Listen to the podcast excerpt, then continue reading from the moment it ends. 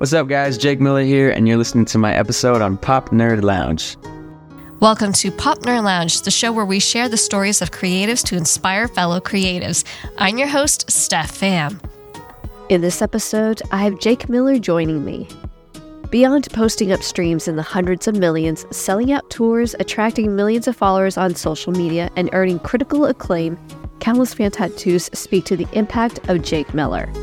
Fans proudly sport lyrics on their skin from I'm Alright and A Million Lives, among others. As such, the Florida raised and Los Angeles based singer songwriter and producer has quietly emerged as a magnetic pop presence of his own terms, uplifted by world class showmanship, no holds bar honesty, and dynamic delivery. In our wide ranging chat today, Jake and I discuss his singles Green and Note to Self, what fans can expect from his upcoming tour dates, as well as his recent foray into acting with a role in an upcoming film.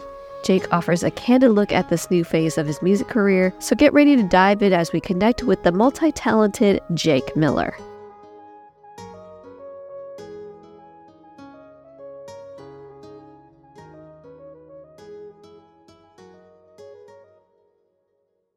Welcome to Pop Nerd Lounge. My guest today is Jake Miller. Jake, thank you so much for joining me on the show. Yeah, thanks for having me. How are you? Doing fantastic, and I'm so glad you're here. Like I said in our pre chat, we've wanted to do this for a long time. So I'm just glad that you are here, and we're, we're going to be talking about your tour, Note to Self, all of that. So I'm excited to break down. Yeah, absolutely. Thanks for having me, and thanks for following me since 2019. So, for those who might be unfamiliar with your story and your journey, uh, what would you consider the roots of your early days? Um, I started making music when I was senior in high school, and I started doing it just completely for fun, kind of as a joke. And the more I would do it, the more I kind of fell in love with it. Just took kind of baby steps. I I never wanted to perform, and then I performed at my first show and fell in love with it. So it was, you know, it wasn't something that I like grew up wanting to do. It was more just something that over a couple years I just fell in love with, and it was really the first time I stepped on stage that made me realize like I want to pursue it as a full time career. And then, you know, early on in my career, I signed to a record label. I was flown out to LA a bunch of times back and forth to, you know, record with some of the best writers and producers in the industry. And that made me fall in love with songwriting and producing. And yeah, it's been awesome. And then, you know, playing my own shows and going on tour with my friends over the last 10 years has just been like the most fun thing in the world. So yeah. Well, we're going to talk about your live performance aspect of your career. But one of the things that I wanted to unpack and to get into was something that caught my eye was that you directed, produced, and edited the music video for Keeper. Have you always yeah. been so hands on in the creative process for your visuals? Yeah. Yeah, absolutely. I was I was just saying the other day I I almost enjoy editing videos as much as I um, like writing songs. They're so different, but for some reason I've just always really enjoyed like creating like little either music videos or like little trailer teaser moments for for songs coming out.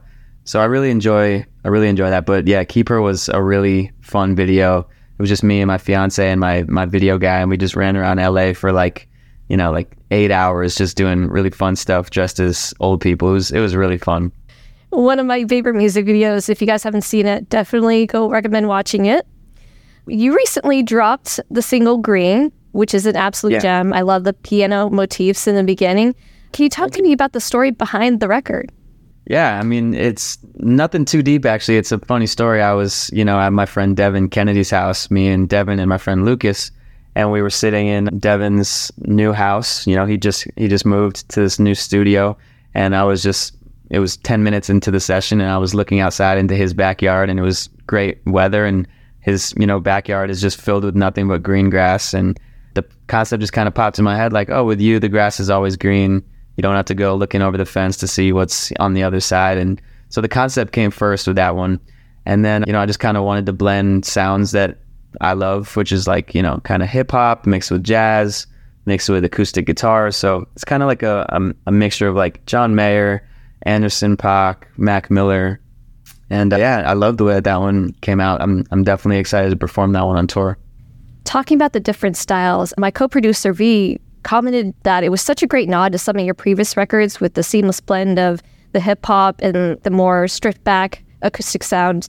So, how do you sharpen your existing skills but also display your growth as an artist?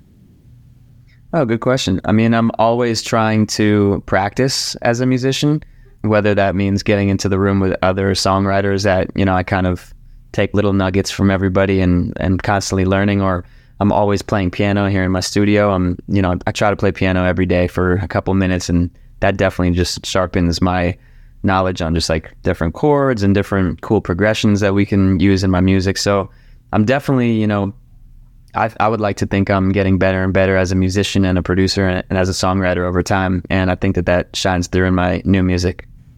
I want to talk about Note to Self because you named the upcoming tour, which we're going to talk about after it, and it's such a fantastic single. So tell me, like, what was the process creating that single, and how has the feedback about the the story and the messaging behind it been like? Because I know that it probably hit home for a lot of people.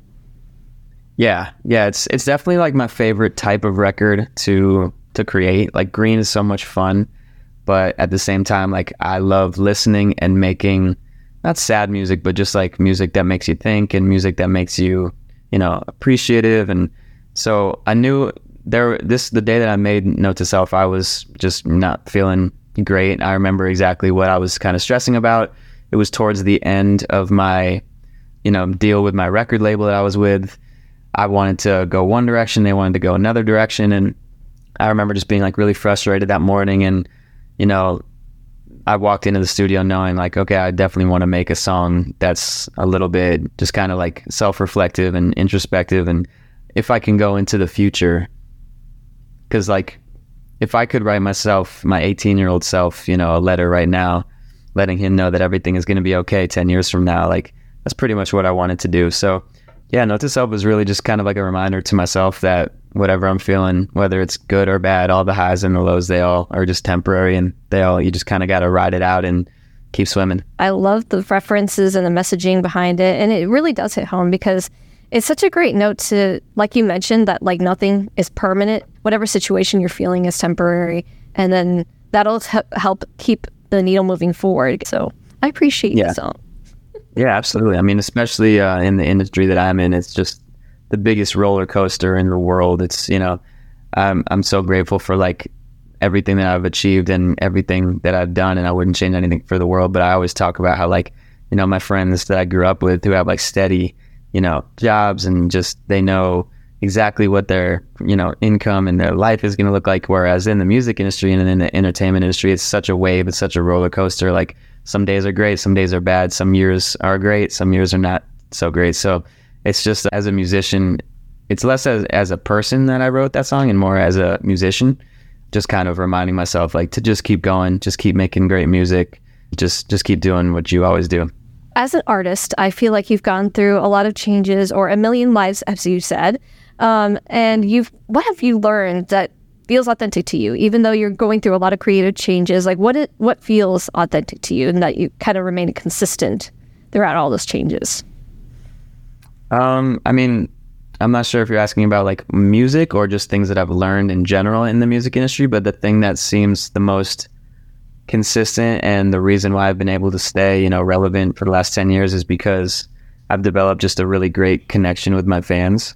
I've, you know, I've stayed true to myself the whole time. I've, I've, I, I do a lot of, you know, posting and sharing my life, but it's all real stuff. And I think that that's what people connect with. And so, yeah, I think what works for me is just being myself and staying true to myself, no matter what re- record label I'm with, no matter what sound I choose to, you know, try. I'm always still, you know, myself, and I think people can hear that in all of my music and all see it in all of my posts and with everything I do. You recently crossed that wonderful milestone of turning 30. Have you felt a difference being emotionally on this side of 30?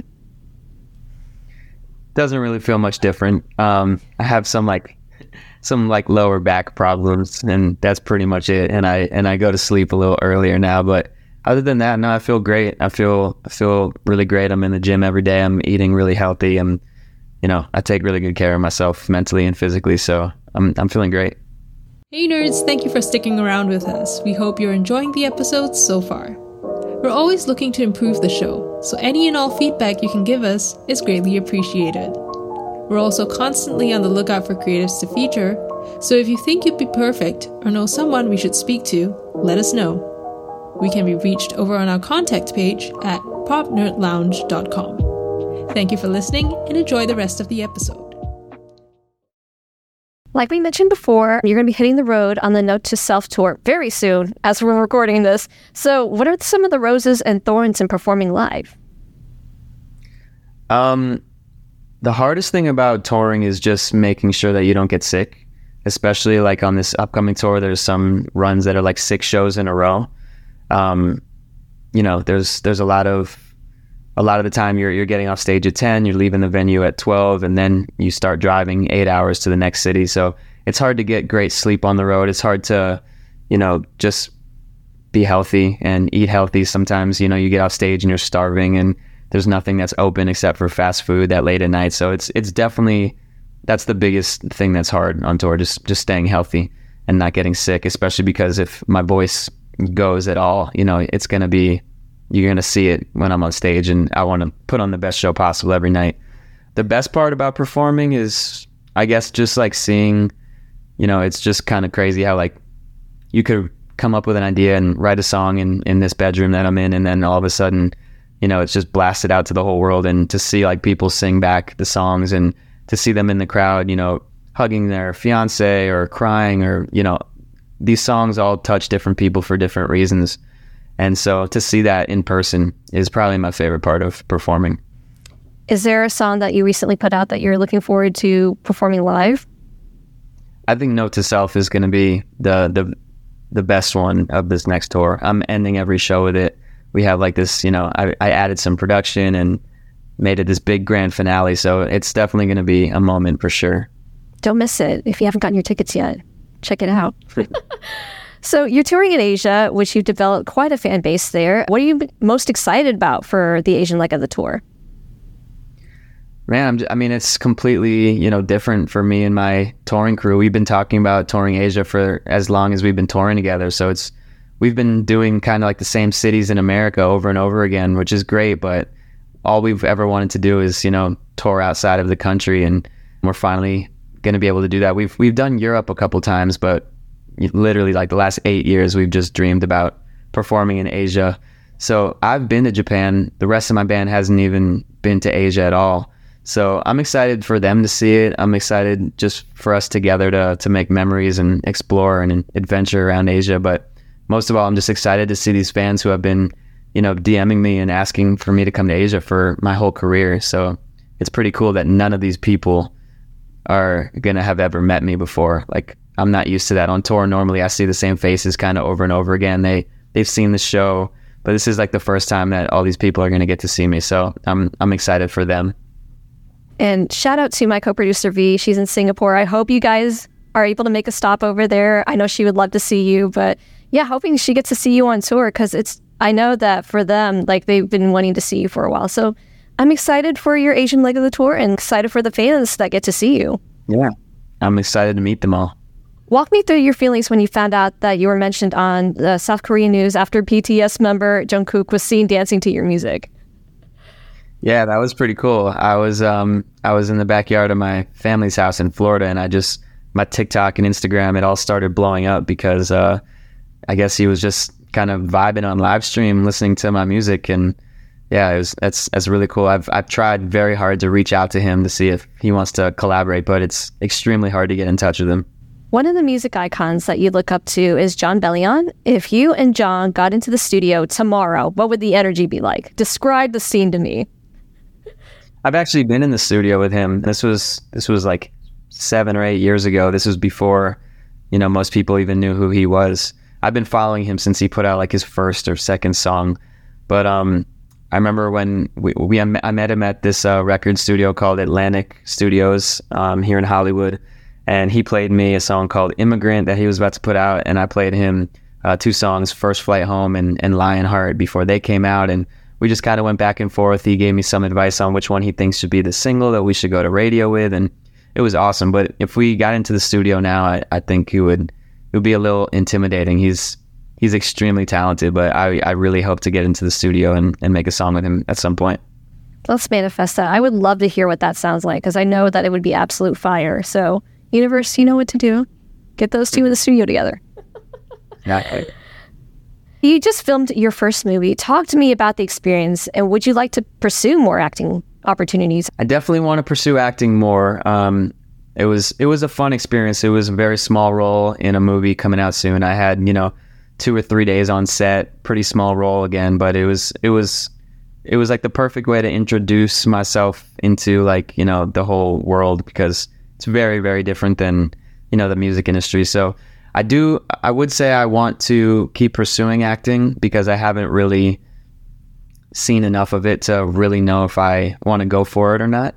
I don't think I'll ever have the same passion for acting as I do for music. But with that being said, I, I definitely want to, you know, check every box and, and try everything and, and really, you know, do like a, a long proper movie or TV show where like I have like a consistent role and I would I would love that. But yeah, this movie comes out I, I believe in November. It's a great holiday feeling, you know, movie and yeah, it's gonna be great. I'm excited. Anything with that acting experience, do you think it's to transcend or cross over to your music experience? Like anything that you took away from that that you could apply to your musical career? I don't think so, honestly. I mean, just in general, like the whole reason I want to get into acting is so that more people can discover me and discover my music. It all it all stems back to the music. Um, but no, I don't think I really learned anything on set that like I could take with me as a musician. Um, it's there are parts of it that are very similar. A lot of it is like sit around and wait for ten hours just to you know it's kind of the same as like being on set of a music video or being backstage all day at a show waiting to go on stage like um, but now i wouldn't say it really carries over too much Now that now that you've explored acting as well, is there any other art forms that you're keen in deep dipping your feet into that you want to explore? No no i think that's it i did i did modeling for a minute i didn't love it it's a very tough industry um, yeah i think music and acting mostly music is just what i'm going to be you know um, concentrating on for for here on out Well, Jake, we've reached my final question for you. I have enjoyed sitting here and chatting with you. I know that we've been wanting to do this for a while, but my final question for you is why are you a creative? Good question. Um, I don't know. I think that's just uh, something that is just in me from from a very young age. Um, whether it was music or drawing, you know, as as a, as far back as I can remember, I always loved music. I never really wanted to be a musician as a eight year old kid, but I was still in front of the TV, you know, dancing and idolizing Justin Timberlake and all that stuff. And even before that, you know, I was drawing and doing graffiti and cartoons. So I've always been a, a creative kid, but I think the reason why I like stuck with music is just because I think once I like realized how cool of it, it is to like like how many people you can impact with your music. I never really knew that when I first started making music, and that's kind of what made me fall in love with it. My very very early on songs helped a lot of people, and they were pretty deep and meaningful. And you know, I think those those songs kind of like set the path for me and made me realize like it's more than just me being creative and having fun, but it's more like making an actual impact. And so I think that's that's like the bigger reason why I stuck with music. Well, Jake, you've been an absolute delight to speak with. I've enjoyed our time, and I'm going to turn the floor over to you. And you can tell our listener where to find uh, your music, where they can find you on social media, and where to check out your tour because you're going on tour soon. Yeah. Yeah. Pretty simple. Jake Miller at Jake Miller across the board. Jake Miller on Spotify and Apple Music. JakeMiller.com for tickets. And uh, yeah, if you haven't ever seen me in concert, I think you should come. It's it's a great vibe, great energy. Um, bring your boyfriend, your girlfriend, your friends, your parents, anyone's invited. And um, yeah, and if you have seen me, come back. You know it's a great time. So yeah, I'm really excited and uh, see you guys on tour. Special thanks to Jake for being this week's guest. If you want to learn more about Jake, visit the links in the show notes. Pop Nerd Lounge is executively produced by Vico and Steph Pham. Vico serves as the creative director, and Steph Pham is the host and editor. To find out more information about Pop Nerd Lounge, visit our website, popnerdlounge.com. Thank you for tuning in, and we hope you join us next time for another conversation with a fellow creative. I'm your host, Steph Pham.